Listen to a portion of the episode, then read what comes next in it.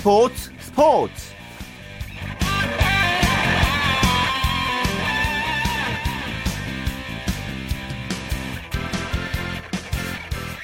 안녕하십니까. 토요일 스포츠 스포츠의 아나운서 최시중입니다. 자 이상화 선수 정말 대단하네요. 스피드 스케이팅 월드컵 시리즈에서 또 세계 신기록을 세웠습니다. 지난 10일 본인이 세웠던 500m 세계 신기록을 0.17초 단축시켰는데요 올 들어서만 벌써 세 번째 세계 신기록을 경신하고 있습니다.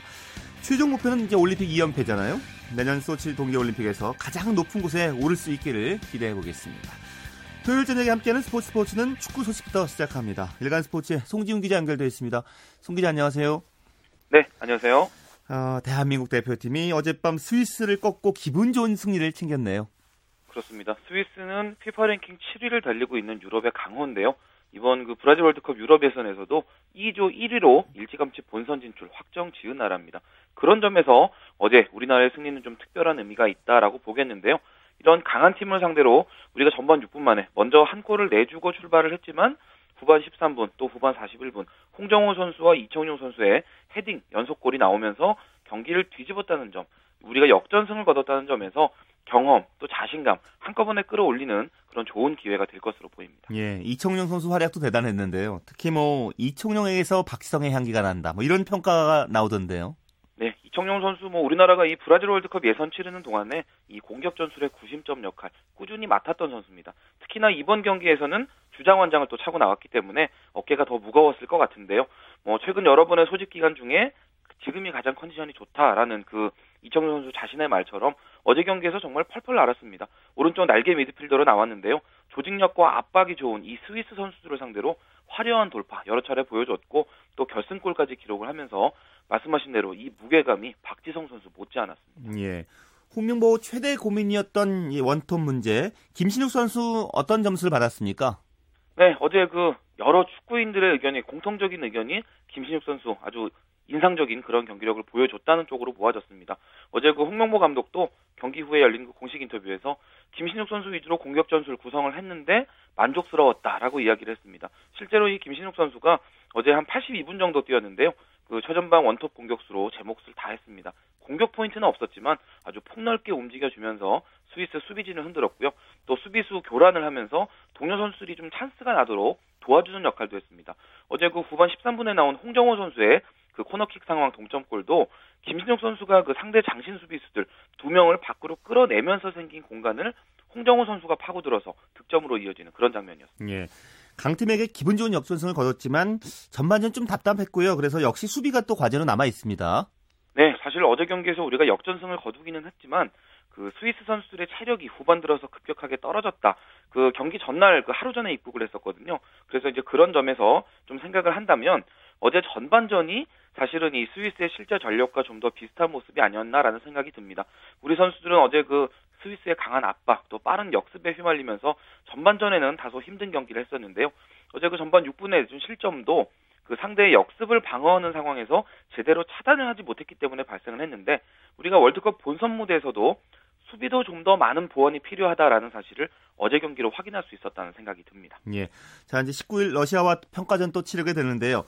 홍명보 감독이 베스트 11의 변화를 예고했어요. 네, 축구 대표팀이 이제 오늘 오후에 러시아와의 평가전이 열리는 두바이로 출국을 했는데요. 그 인천공항 출국 인터뷰에서 홍명보 감독이 이 선수들의 컨디션과 피로도, 부상을 종합적으로 체크를 해서 출전 명단을 짜겠다. 어떤 선수가 나가더라도 우리의 전술에는 변화가 없다라고 이야기를 하면서 이 출전 선수 명단에 변화를 주겠다라는 뜻을 넌지시 밝혔습니다. 이 러시아전은 어제 그 스위스와의 경기에서 드러났던 우리나라의 그런 몇 가지 약점들 보완하는 그런 기회가 되어야 될 텐데요. 상대를 좀 강하게 압박을 해줘야 되고 또 반대로 상대의 압박을 풀어낼 수 있는 방법을 찾는 거, 또 미드필드 싸움에서 우리가 볼 점유율을 좀 더 높이는 거, 이런 것들이 중요한 과제가 될 것으로 보입니다. 예. 자, K리그 소식도 살펴보죠. 포항이 전북을 이겼네요. 그렇습니다. 그 포항 종합운동장에서 열린 경기였는데요. 홈팀 포항이 전반 19분 김승대 선수의 선제골, 그리고 전반 21분 노병준 선수 추가골 묶어서 전북의 2대 1로 이겼습니다. 전북이 전반 34분에 레오나르도 선수 한 골을 만회했는데 경기를 뒤집지 못했고요. 오늘 그 포항이 이기면서 승점을 68점으로 끌어올렸습니다. 지금 한 경기를 덜 치른 선두 울산과의 격차가 2점인데요. 반대로 이제 3위 전북은 승점 59점에 그대로 발이 묶이면서 이제 승점 54점인 4위 서울과의 격차를 벌리는 데 실패를 했습니다. 예. 지금 이제 승점 말씀해 주셨는데 황선홍 감독이 기적 같은 일이 일어날 것이라 믿는다 이렇게 밝혔잖아요. 네. 어떻게 울산과 포항의 우승 경쟁에서 포항의 기적이 좀 가능할까요? 자, 이제 올 시즌 K리그 클래식은 이제 팀당 한 서너 경기씩 정도 남겨놓고 있는데요. 앞에서 제가 말씀드렸지만 세 경기를 남겨놓은 선두 울산이 70점이고요. 두 경기가 남은 2위 포항이 68점입니다. 지금 포항이 남은 두 경기를 다 이긴다고 가정을 하면 승점 74점이 되는데요.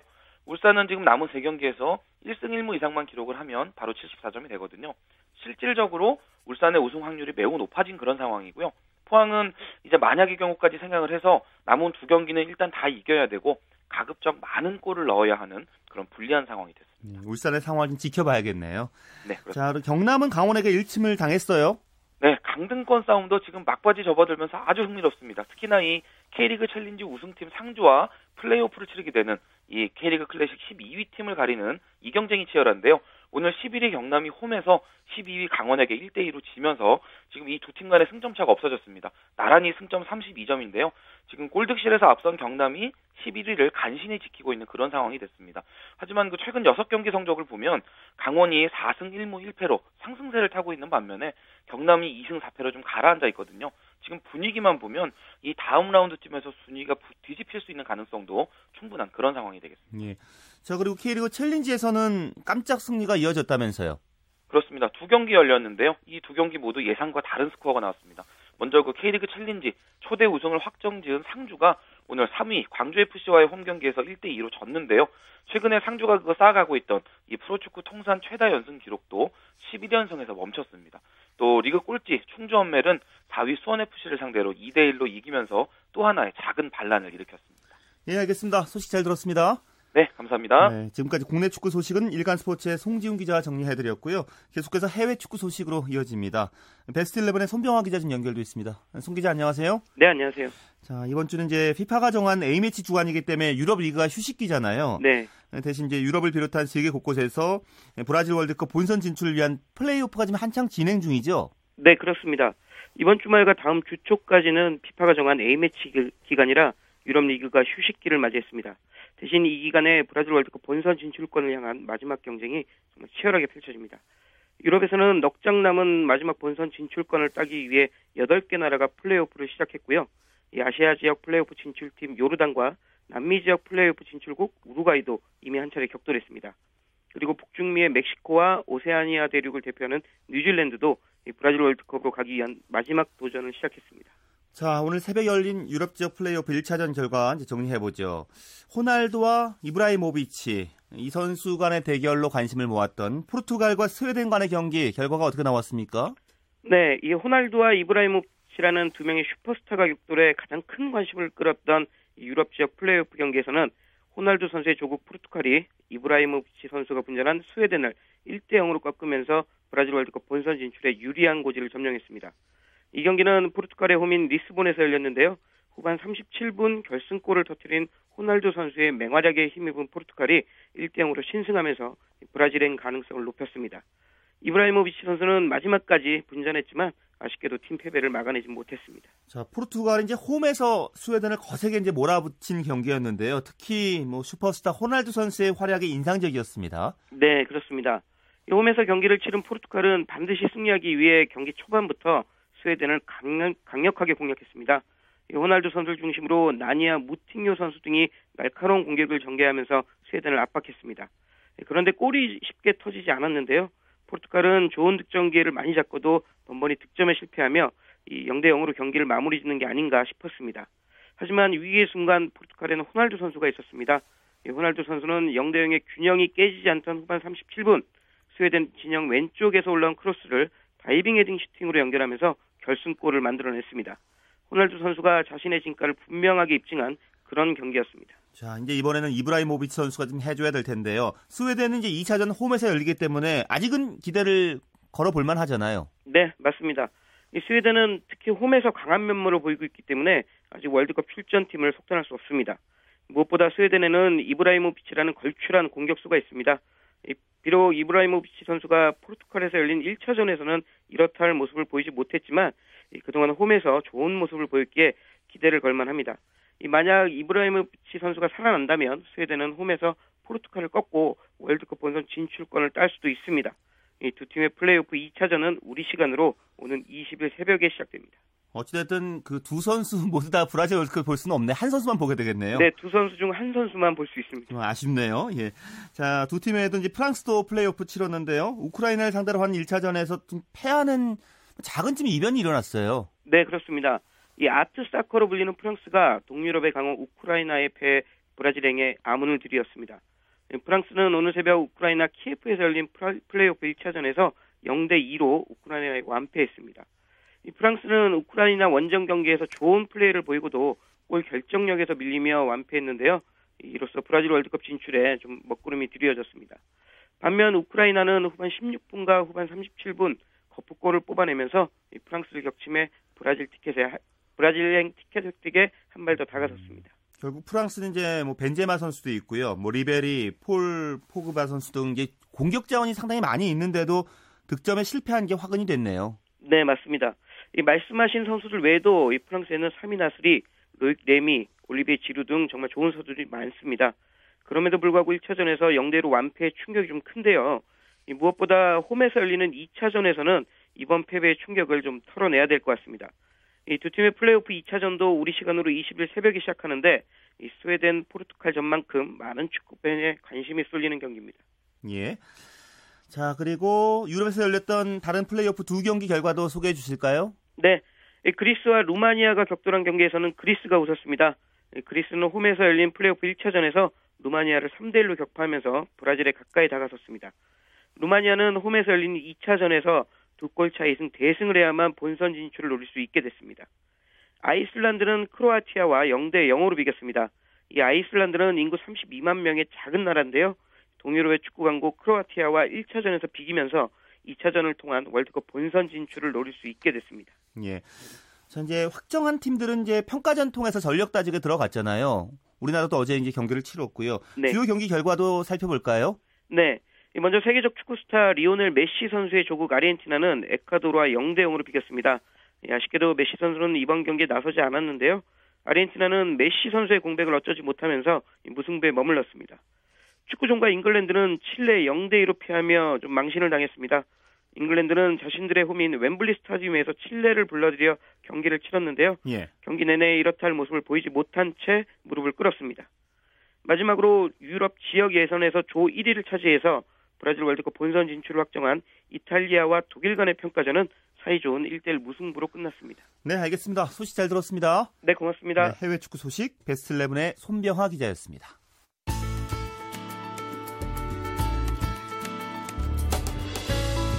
스포츠가 주는 감동과 열정, 그리고 숨어있는 눈물까지 담겠습니다. 스포츠 스포츠 최시중 아나운서와 함께합니다. 네, 스포츠 스포츠 이번에는 대표적인 겨울 스포츠 소식 살펴보겠습니다. 먼저 프로농구 소식 박상혁 농구 전문 기자와 정리해 볼까요? 박 기자 안녕하십니까? 안녕하세요. 자, 선두 경쟁 중이죠. 뭐 지난해 챔프전도 치렀는데 SK와 모비스 경기부터 살펴보죠. 특히 SK 선수들이 모비스 선수들 라이벌로 생각한다고 들었거든요. 뭐 지난해 악연이 있긴 하잖아요. 예, 사실 지난 시즌 SK가 그 창단 이후에 처음으로 정규리그 우승을 이뤘습니다. 그래서 그 우승에 이어서 통합 우승까지 도전을 했는데 그걸 막아선 게 모비스죠. 예. 특히 그 챔프전에서 SK가 사실 단 한 번도 승리하지 못하고 4연패를 당했기 때문에 아마 좀 더더욱 이를 갈게 되고 라이벌 관계가 되지 않았나 생각을 합니다. 예. 그래서일까요? 오늘 아주 재밌는 경기였는데 SK가 한 점 차의 짜릿한 승리를 챙겼어요. 예, 울산에서 열린 경기였는데요. 원정팀 SK가 모비스의 72대 71로 정말 1점 차의 짜릿한 승리를 거뒀습니다. 뭐 오늘 승리로 SK는 3연승을 기록하면서 단독 선두를 고수를 했고요. 올 시즌 모비스와의 경기 두 번 모두 승리를 거뒀습니다. 사실 두 팀의 대결은 4쿼터 막판에 가서 갈렸는데 3쿼터까지는 SK가 61대 59로 2점 앞섰거든요. 근데 4쿼터 돼서 모비스가 추격을 했고요. 마지막에 그 1점 차 앞선 상황에서 SK가 1점 차 앞선 상황에서 헤인즈 선수가 그 모비스의 파울로 얻은 자유투 두 개를 모두 실패를 했습니다. 예. 이때가 한 10.4초를 남기고 있었는데 모비스가 마지막 공격을 성공하게 되면 뭐 동점 내지 역전까지 갈 수가 있었는데 그렇죠. 막판 이대성 선수가 그 슛을 실패를 하면서 결국 SK의 승리로 끝나고 말았습니다. 예. 모비스는 이제 양동근 선수 부상 때문에 좀 뼈아픈 경기였어요. 예, 그 4쿼터 경기 종료 2분을 남기고 단독 그 속공을 뛰는 과정이었는데요.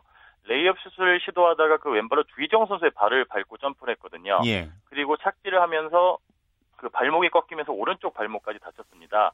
이제 뭐 양 발목이 다 다친 셈인데 사실 그때가 모비스가 추격을 하는 승부처였는데 이 에이스가 부상으로 빠지다 보니까 모비스가 그 역전을 할 수가 없었습니다. 예. 선수들 이제 부상 조심해야 되는데 SK도 이제 최부경 선수가 다쳤잖아요. 어떻게 네. 두 선수 모두 다음 경기에 나올 수 있는 정도인가요? 일단 최붕현 선수도 경기 시작 2분 만에 발목을 다쳤는데 아 제가 관계자들이랑 통화를 해보니까 일단 최부경 선수는 지금 서울에 가서 뭐 월요일 정도에 병원에서 검진을 받는다고 합니다. 일단 SK가 내일 경기가 없기 때문에 당분간 좀 휴식을 주, 준다 그랬고요. 예. 어, 양동훈 선수는 울산에서 그 병원에서 검사를 받았는데 일단 뭐 엑스레이 검사 결과는 뭐 뼈에는 이상이 없다고 하는데 일단은 또 월요일에 서울 큰 병원에서 MRI 촬영을 해봐야 안다 그래요. 예. 그래서 약간 붓기 부었기 때문에 뭐 큰 이상 은 없겠지만 일단 내일 LG와의 그 차원 경기에서는 좀 나오지 못할 가능성이 높다고 합니다. 예, 그렇군요. 자, 그리고 오리온스도 KCC 꺾고 3연승을 이어갔네요. 예, 전주에서 열린 경기였는데요. 원정팀 오리온스가 KCC 71대 60으로 승리를 거뒀습니다. 최근 뭐 오리온스가 이제 3연승을 기록하면서 이제 6승 8패로 공동 6위에 올랐고요. KCC는 4연패에 빠지게 됐습니다. 뭐 전반까지는 사실 38대 39로 오리온스가 1점 뒤지면서 후반을 맞이하게 됐는데 3쿼터 들어서 그 루키 한호빈 선수의 경기 리딩이 살아났고요. 또 용병의 랜스 골번과 김동우 선수의 득점이 터지면서 승부를 뒤집을 수 있었습니다. 예. 자, 그리고 KT와 LG 경기. KT도 역시 3연패에서 탈출했다면서요? 예, 부산에서 열린 경기였죠. KT가 원정팀 LG 71대 67로 승리를 거뒀습니다. 오늘 승리로 KT는 2연패를 끊으면서 9승 6패가 됐는데 예. 사실 오늘 그 KT 그 용병 리차드슨 선수가 그 아내의 출산 문제를 오늘까지 결정하겠다. 뭐 사실상 선 구단에다 얘기를 통보를 했는데요. 그래서 뭐 아무래도 외국인 선수 한 자리가 비어서 좀 어렵지 않은가 싶었는데 예. 그 아이라 클라크 선수가 오늘 33점에 13리바운드 더블 더블을 기록하면서 거의 뭐 팀 득점의 절반 이상을 기록하며 승리를 거뒀거든요. 예, 예. 혹시 뭐 아이라 클라크 선수가 있을 때 오늘 승리하지 않았나 생각해 봅니다. 예. 특히 뭐 이재도 선수 신인인데 또 활약이 좋았다고 들었어요. 예, 올 시, 오늘 이제 시즌 들어서 두 번째 만에 스타팅 멤버에 그 이름을 올렸는데요. 오늘 기록은 32분 54초를 뛰면서 6득점에 5 리바운드 4 어시스트를 기록을 했습니다. 예. 뭐 중요한 것은 4쿼터, 3쿼터 종료 1분여 전에 4점을 몰아넣으면서 그 팀의 49대 48 역전을 이끌었고요. 또 오늘 LG 가드 김시래 선수 선수를 전담 마크했습니다. 이 김시래 선수가 최근 6경기 동안 그 두 자릿수 득점을 하면서 LG 공격을 이끌었던 선수인데 오늘은 이재도 선수의 수비에 막히면서 9득점에 그쳤거든요. 예. 역시 뭐 그 경기를 하는 가드를 막았기 때문에 이재도 선수의 수비 때문에 KT가 승리를 거뒀다고 생각합니다. 예. 프로농구 여자부 경기는 어떻게 나왔습니까? 예, 청주에서 한 경기가 있었는데요. KB 스타즈가 하나 외환에 72대 63으로 승리를 거뒀습니다. 뭐 KB 스타즈는 오늘 승리로 2연승을 거두면서 우리은행과 공동선두에 올라서게 됐는데 아, 이 쿼터까지는 사실 28대 28로 팽팽하게 맞섰거든요. 근데 후반 들어서 그 에이스 변연하 선수 그리고 용병 커리 선수의 그 득점이 터지면서 승부를 갈랐습니다. 오늘 뭐 KB 스타즈는 커리 선수가 29점, 또 변연하 선수가 19점을 기록하면서 팀 승리를 이끌었습니다. 예. 자, 내일 경기 일정과 관전 포인트 짚어 주실까요? 예, 내일은 일단 남자 남자 농구는 잠실에서 삼성과 KC가 경기가 있고요. 그다음에 고향에서 오리온스와 전자랜드 그리고 창원에서 LG와 모비스가 경기를 합니다. 뭐 여자 농구는 춘천에서 우리은행과 삼성생명이 한 경기가 있는데 일단 남자 농구에서는 최근 삼성하고 오리온스가 4연승과 3연승을 각각 기록 중이거든요. 예. 이두 팀이 어떤 연승 행진을 이어갈지 지켜보시면 관심이 관심 있게 지켜보시면 될 것 같고요. 여자부 같은 경우는 우리은행이 내일 삼성생명을 꺾고 또 이제 3연승으로 단독 선두를 할 수 있을지 아니면 삼성생명이 시즌 첫 승을 거둘 수 있을지 지켜보시는 것도 좋을 것 같습니다. 예. 말씀 고맙습니다. 네, 감사합니다. 네, 프로농구 소식 박상혁 농구 전문, 농구 전문 기자였고요. 이번엔 마이데일리의 강상 기자와 함께 프로배구 V리그 소식 정리해 보겠습니다. 안녕하세요. 예, 안녕하세요. 자, 남자부 경기 정리해 보죠. 우리 카드가 외국 선수죠. 루니 선수도 없이 대안하고 이겼네요. 예, 그렇습니다. 외국인 선수가 빠졌음에도 국내 선수들이 똘똘 뭉쳐 이뤄낸 승리라는 점이 뜻깊었습니다. 아산 우리카드는 16일 인천 계양체육관에서 열린 V리그 1라운드 대한항공과의 경기에서 세트 스코어 3대 1로 승리했습니다. 오늘 우리 카드는 3세트를 제외한 매 세트 손쉬운 경기 운영 끝에 비교적 가볍게 승리를 거뒀습니다. 예. 오늘 승리해서 이제 순위도 바뀌었습니다. 예, 오늘 승리로 우리 카드는 3연승과 함께 승점 3점을 추가해 3승 1패, 승점 9점으로 리그 단독 2위에 올랐습니다. 예. 자, 우리 카드에서 오늘 가장 돋보인 선수 어떤 선수를 꼽으시겠습니까? 예, 오늘 정말 모든 선수들이 다 잘해줘서 딱히 한 명을 꼽기가 어려운데요. 그 중에서도 신영석과 안준찬이 가장 돋보였습니다. 신영석은 오늘 블로킹 6개 포함 16득점에 공격 성공률 75%를 기록하면서 리그 최정상급 센터임을 입증했고요. 루니에 밀려서 웜업순을 지키던 안준찬이 12득점, 공격 성공률 55%에 서브 리시브와 수비에서도 안정된 모습을 보였습니다. 예. 그러면서 팀의 초반 기선 제압에 정말 큰 힘을 보탰고요. 특히 안준찬은 올 시즌을 마치고 입대하게 되는데요. 그는 경기 후 인터뷰에서 그 전에 꼭 플레이오프에서 뛰어보고 싶다는 작은 소망을 전하기도 했습니다. 예. 사실 이제 국내 프로배구에서 외국인 선수의 의존도가 상당히 높잖아요. 근데 외국인 예. 선수 없이 승리했다는 게 의미가 있어 보이고요. 그렇기 때문에 우리 카드가 좀 복병이 되지 않을까라는 생각이 들거든요. 예, 말씀하신 대로 우리 카드가 올 시즌 복병으로 떠오를 가능성은 충분합니다. 지금 루니 선수가 국제대회 차출로 잠시 팀을 떠나 있는데 경기 감각을 끌어올려서 돌아온다면 더욱더 시너지 효과를 낼 수 있을 것으로 기대가 되고요. 최용석과 김정환, 안준찬의 신영석까지 참 국내 공격수들 몇 면을 놓고 보면 리그 최정 상황이라고 해도 무방한 그런 공격진을 갖추고 있습니다. 참 우리 카드가 올해 절대 무시할 수 없는 전력을 갖추고 시즌에 임하고 있네요. 예. 대한항공은 이제 오늘 좀 잘 안 풀렸는데요. 특히 뭐 최고의 외국인 선수란 마이클 선수 공격 성공률도 좋지 못했고 어떤 점이 문제라고 보십니까? 예, 오늘 대한항공은 외국인 선수 마이클 산체스의 공격 성공률이 40.9%에 불과했습니다. 양팀 통틀어 최다인 21점을 올렸지만 범실도 11개를 저지르면서 아쉬움을 남겼는데요. 예. 아무래도 서브 리시브가 흔들리다 보니 토스가 제대로 올라오지 않았고요. 보통 나쁜 볼도 달래서 때리는 마이클이 손쓸 방법이 없었습니다. 김종민 대한항공 감독은 오늘은 아무리 마이클이라도 한계가 있었다며 아쉬워했는데요. 아무래도 이제 서브와 세터와 같은 부분이 조금 더 보강이 돼야 대한항공도 완전체 전력을 갖출 수 있을 것으로 보여집니다. 그렇죠. 뭐 배구는 리시브부터 시작해야지 공격이 되는 거니까요. 그렇습니다. 예. 자, 그리고 여자부 경기에서 이제 풀세트 접전 끝에 GS 칼텍스가 흥국생명을 이겼다면서요? 그렇습니다. 이어서 열린 여자부 경기에서는 GS 칼텍스가 풀세트 접전 끝에 흥국생명을 3대 2로 꺾었습니다. GS가 1, 2세트, 흥국생명이 3, 4세트를 따내면서 양 팀은 최종 5세트 접전을 펼쳤는데요. 예. 5세트에서도 13대 13까지 가는 정말 팽팽한 승부를 벌였습니다. 결국 뒷심에서 앞선 GS가 승리했는데요. 상대 범실에 이은 김지수의 공격 득점으로 기나긴 승부에 마침표를 찍었습니다. 예. GS 칼텍스도 역시 외국인 선수 베티 선수 없잖아요. 예. 그 토종 공격수 한송이 선수 활약이 지금 대단했다고 들었습니다. 그렇습니다. GS 칼텍스는 베티 데라크루즈 선수가 월드 그랜드 챔피언십 출전으로 일본으로 출국해서 경기에 뛰지 못하고 있는데요. 그 공백을 토종 공격수인 한송이와 김지수가 굉장히 잘 메워줬습니다. 예. 한송이는 오늘 블로킹 5개 포함 27득점에 수비와 리시브에서도 맹활약하면서 팀 승리 1등 공신이 됐고요. 자신의 역대 한 경기 최다인 18점을 올린 김지수 또한 무척 돋보였습니다. 반면 흥국생명은 혼자 38점을 올린 바실레바를 앞세워 반격했지만 혼자 힘으로 국내 선수들이 똘똘 뭉친 GS 칼텍스를 넘기에는 역부족이었습니다. 예. 여자부 판도는 지금 어떻게 흘러가고 있습니까?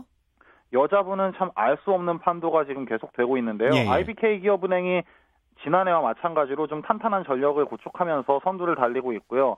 그 나머지 팀들은 일단 외국인 선수의 활약 여부와 레프트의 활약 여부가 중요합니다. 오늘 류화석 흥국생명 감독이 외국인 선수에 필적할 레프트 자원들의 활약이 좀 빈약하다고 일침을 가했는데요. 예, 예. 이런 부분은 여자부 전체 판도에 크게 영향을 미치지 않을까 그렇게 보여집니다. 왼쪽 공격수가 상당히 중요한 변수가 되겠네요. 그렇습니다. 예, 예. 내일 경기 일정과 관전 포인트 짚어주실까요? 예, 내일은 세 경기가 열립니다. 수원실내체육관에서 한국전력과 러시앤캐시의 경기가 있는데요. 양 팀 모두 외국인 선수의 부진이 아쉽습니다. 한국전력 밀로스 쿨라피치와 러시앤캐시 아르파드 바로티가 내일 경기로 반전 계기를 마련할 수 있을지 주목되고요. 현대캐피탈과 LIG 손해보험은 같은 시각 천안 유관순 체육관에서 맞붙는데요. 이 경기 역시 외국인 선수의 맞대결이 주목됩니다. 현대캐피탈 리버맨 아가메즈와 LIG 토마스 에드가 모두 최고의 득점력을 자랑하고 있는 선수들이거든요. 예. 올 시즌 누가 더 강한 화력을 뽐낼지 이 마지막 이 맞대결에서 한번 지켜볼 부분이고요. 여자부 IBK 기업은행과 도로공사의 경기도 열리는데요. 니콜이 국가대표 차출로 빠진 도로공사가 지난해 챔피언 IBK에 어떻게 맞설지 또 주목해봐야 할 부분이네요. 예, 알겠습니다. 말씀 잘 들었습니다. 예, 감사합니다. 마이데일리의 강산 기자였습니다. 스포츠 스포츠 매주 토요일에는 스포츠 현장 준비하고 있는데요. 정수진 리포터가 오늘은 프로배구 V리그 우리은행 대 대한항 우리카드 대 대한항공의 경기 현장을 다녀왔습니다. 그 열기를 함께 느껴보시죠. 네, 저는 지금 인천 계양체육관에 나와 있는데요. 오늘 여기서 2013-2014 프로배구 V리그 1라운드 대한항공 전보스와 우리카드 한세의 경기가 펼쳐집니다. 3연승을 달리고 있는 대한항공이 4연승을 이어갈 수 있을지 아니면 오늘 외국인 선수가 빠져서 국내 선수로만 경기를 치르는 우리 카드가 집중력을 발휘해서 승리를 챙겨갈지에 관심이 모아지고 있습니다. 자, 지금부터 그 뜨거운 현장으로 함께 가보시죠. NH노력 2013-2014 V리그. 인천 대한항공 전버스팀 대 아산 우리카드 한세 배구단의 경기. 아산 우리카드 한세 배구단. 1번 박지두 3번 안창찬. 4번 정민수 자 이제 우리 오빈 여러분들 자리에서 일어서서 선수들을 맞이해 주시기 바랍니다 자 일어나세요 양 팀의 선수 소개를 시작으로 해서 열띤 경기가 펼쳐지고 있습니다.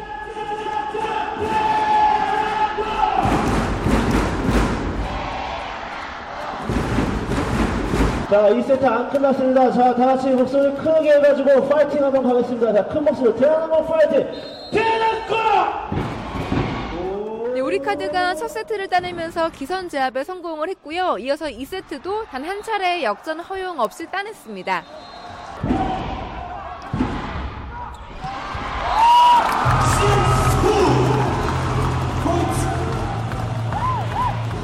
하지만 3세트 들어서 대한항공의 반격이 시작됐습니다. 이렇게 대한항공의 반격에 우리카드가 흔들릴 법도 했지만 우리카드는 블로킹의 향연이 펼쳐지면서 경기력의 좋은 흐름을 이어가고 있습니다.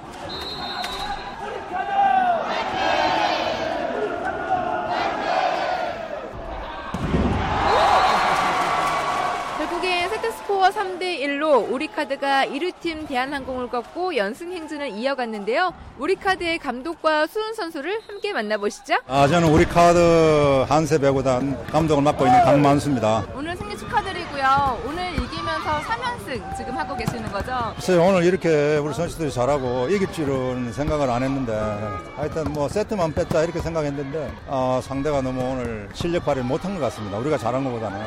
그래서 하여튼 뭐 이겨서 좋고요. 아직까지 저희들이 서브 리시브가 안 되면은 조직력이 흐트러지기 때문에 일단은 서브 리시브를 해서 신영석 선수라든지 이런 선수들이 속공으로 상대팀을 좀 흔들어서 이렇게 해야 저희들이 살지 서브 리시브가 안 되면 안 됩니다. 그리고 저희들이 또 서브에 대한 신경을 많이 쓰기 때문에 오늘 서브에 대한 것도 저 제대로 들어간 것 같습니다. 우리 선수들은 버퍼가 없기 때문에 한 사람이라도 부상을 당하거나 체력적으로 떨어지면은 교체할 선수가 없기 때문에 그 부분에 대해서 신경을 많이 썼거든요. 네, 우리 카드 배구단 세터 김강국입니다. 어, 오늘 저희가 용병도 빠지고 이래가지고 힘든 경기를 할 거라 예상했었는데 용병 없을 때 저희끼리 더 뭉쳐서 잘 하자고 그렇게 다짐했던 게 선수들한테 다 잘 나타난 것 같아가지고 기분이 좋습니다. 게임이 계속 잘 풀리니까 선수들이 다 어, 흥이 나고 신이 나니까 더 자신있게 플레이하고 그랬던 게 승리할 수 있었던 요인인 것 같습니다. 1세트를 먼저 따면서 그런 자신감이 더 높아진 게 아닐까 싶거든요. 네, 1세트 딴 게 상당히 중요했고요. 저희 공격수들이 전부 다 살아날 수 있게 한 명만 잘해서는 저희 팀을 이길 수 없거든요. 그래가지고 모두 다 잘할 수 있게 볼 배분하는데 제가 상당히 신경 썼습니다. 다 매 경기 최선을 다할 거고요. 제 스타일대로 속공도 더 많이 활용하고 그런 식으로 지금 생각하고 있습니다. 열심히 하겠습니다. 경기 어떻게 보셨는지 여쭤볼게요. 아, 열심히 잘 하는 거니까 아주 부족하고 아, 막 브루킹에서 딱 떨어질 때 그냥 짜릿하지. 오늘 브루킹으로 이겼잖아 우리 카드가. 올 시즌 혹시 어떤 팀이 가장 좀 우세할 것이다 라고 예상을 하세요? 예상은 내 아들이 있는 데가 제가 그렇겠지. 아드님이 누구라고요? 예, 우리 카드 3번 안준찬입니다. 전 대한항공 전보스팀 응원하러 왔어요. 이번 경기 좀 아쉬웠고 어, 다음에 더 이렇게 조직 열심히 해서 다 같이 힘을 합치면 이길 수 있을 거라고 생각해요. 저번엔 2위를 했는데 이번엔 이번 시즌에는 1위를 했으면 하는 바람이. 인천 팀을 많이 응원했는데 그 세타가 한 명 빠졌는데 상대를 이렇게 공격할 때 흔들지 못한다는 거 그게 조금 아쉬웠던 것 같아요. 믿습니다. 잘 할 수 있을 걸로 응원하겠습니다. 열심히. 파이팅! 어, 일단 남자 배구는 강한 스파이크 거기에 나른 짜릿함 그것 때문에 좀 자주 다니는 편입니다. V리그에 거는 뭐 바람이라든지 또 기대 같은 것도 한 말씀 얘기해 주시면 좋을 것 같아요. 올 시즌 용병 선수들이 거의 그 비슷비슷한 실력이기 때문에 재밌는 경기가 더 되지 않을까 그렇게 생각이 되고요. 더욱 배구가 발전되면 더 좋겠어요. 우리 카드가 팀워크가 잘 됐다고 생각합니다. 뭐 올 시즌에는 외국 선수에 너무 의존하지 않고 국내 선수로 많이 그렇게 활용하는 배구를 했으면 좋겠어요. 네, 지금까지 2013-2014 프로배구 V리그 대한항공과 우리카드의 경기 전해드렸고요. 저는 정수진이었습니다.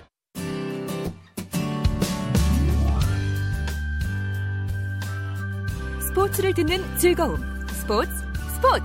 최시중 아나운서와 함께합니다.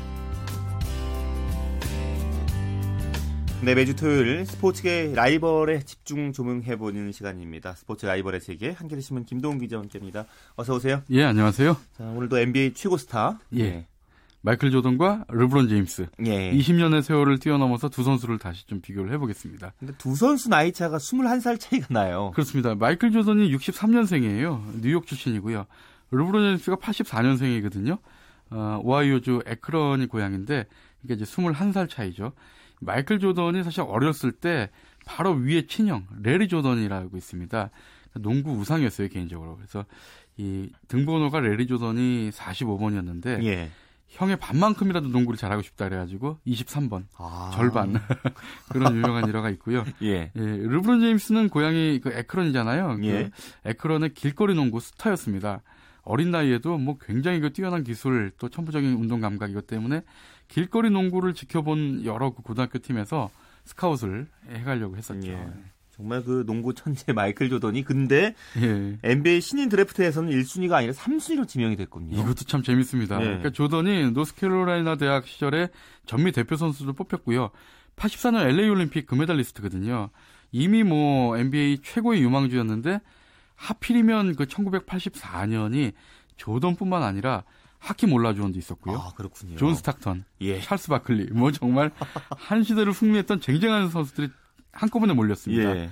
결국 하킴 올라주원이 1순위, 조던은 3순위로 밀렸고요. 존 스탁턴이 4순위, 찰스 바클리가 5순위인데 재밌는 게 2순위가 참 재, 누군지 재밌잖아요. 예, 예, 예. 샘 부이라는 선수인데 저도 몰랐거든요. 어, 저도 잘 몰라요. 예. 포틀랜드에서 지명을 했는데 예. 완전히 낭패를 봤죠. 그랬군요. 5순위가 다 1순위 같은 선수들이 예. 5순위까지 밀렸네요. 예. 그렇죠. 자, 르브론 제임스는 당당히 전체 1순위로 이제 NBA에 데뷔를 했어요. 예, 사실은 어, 르브론 제임스가 신인 드래프트에 나왔을 때도 쟁쟁한 선수들이 많았습니다.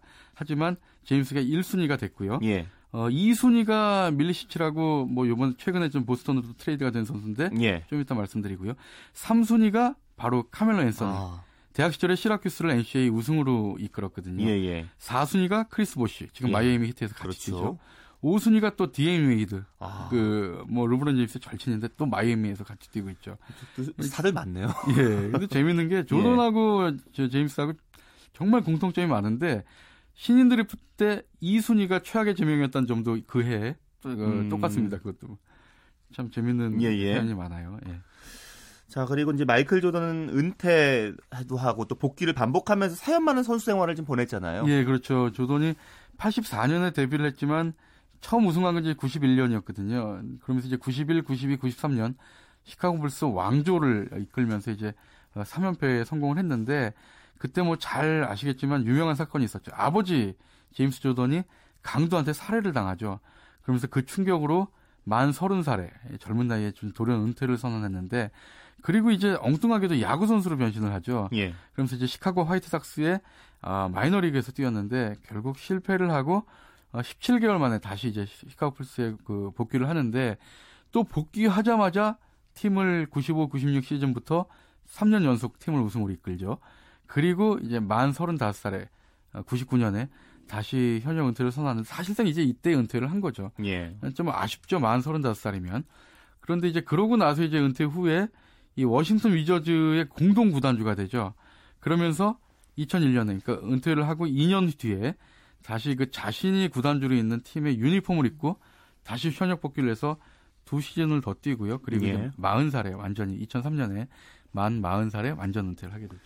자, 르브론 제임스도 이제 조던 선수처럼 우승 반지는 좀 늦게 꼈어요. 예, 그렇습니다. 뭐 워낙 그 약체 클리브랜드 캐벌리어스 고향 팀이긴 하지만 약체였는데 이 팀을 강팀으로 변모시킨 데는 성공을 했지만 우승 반지는 못 꼈죠. 그러다가 마침내 FA로 풀리니까 마이애미 히트 막강한 그 팀이죠. 그 크리스 보시가 하루 전날 마이애미에 합류를 했습니다. 그 보시도 이제 FA였는데. 예. 그리고 드웨인 웨이드는 워낙 마이애미에 있었고요. 이 제임스 보시 웨이드 절친 3인방이 같은 팀에서 4시즌째 지금 한솥밥을 먹고 있는데 첫 시즌 때는 졌어요. 댈러스한테 졌죠. 그러면서 이제 어, 쓴 잔을 마셨는데 하지만 어, 두 시즌 연속 우승을 하고 어, 지금 네 번째 시즌을 또 맞고 있죠. 예, 예. 자, 마이클 조던 선수 또 르브론 제임스 선수 이 두 선수의 플레이 스타일은 어떤가요? 좀 비교를 해볼까요? 예, 사실 이제 포지션은 다르죠. 조던은 슈팅 가드고 제임스는 스몰 포워드인데 하지만 뭐 슈팅, 어시스트, 리바운드 능력을 고루 갖췄다는 점에서 뭐 두 선수 모두 올라운드 플레이어라고 할 수 있습니다. 또 수비가 아주 강한 것도 공통점인데요. 우선 마이클 조던은 역사상 가장 다양한 공격 루트를 가진 선수죠.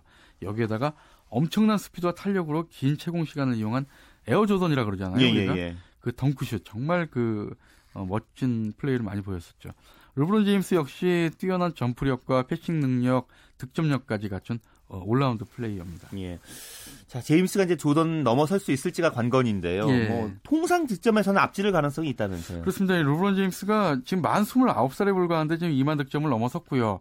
그래서 이제 그 만 한 35 정도 되면은 조던의 3만 2천 득점 돌파 가능할 것으로 보이고 예. 압둘자 압둘자바가 이제 통산 NBA 최다 득점인데 3만 8천 점인데 이것도 한 37, 8쯤에는 돌파가 가시권에 있습니다. 예, 예. 조금 더 역시 욕심을 부려본다면 한 40살까지 어. 부상 없이 부진 없이 선생을 한다면 4만 득점 돌파도 어. 좀 가능하지 않을까. NBA 역사상 최초. 그렇다면 이제 제임스 선수가 역대 최다 MVP를 수상할 가능성도 있는 거네요. 예, 지금 제임스가 벌써 4 번이나 받았거든요. 예. 그것도 최근 5시즌 동안 4 번인데 통산 최다 MVP가 압둘자바의 6번입니다. 예. 그리고 5번이 마이클 조단과 빌러셀이고요.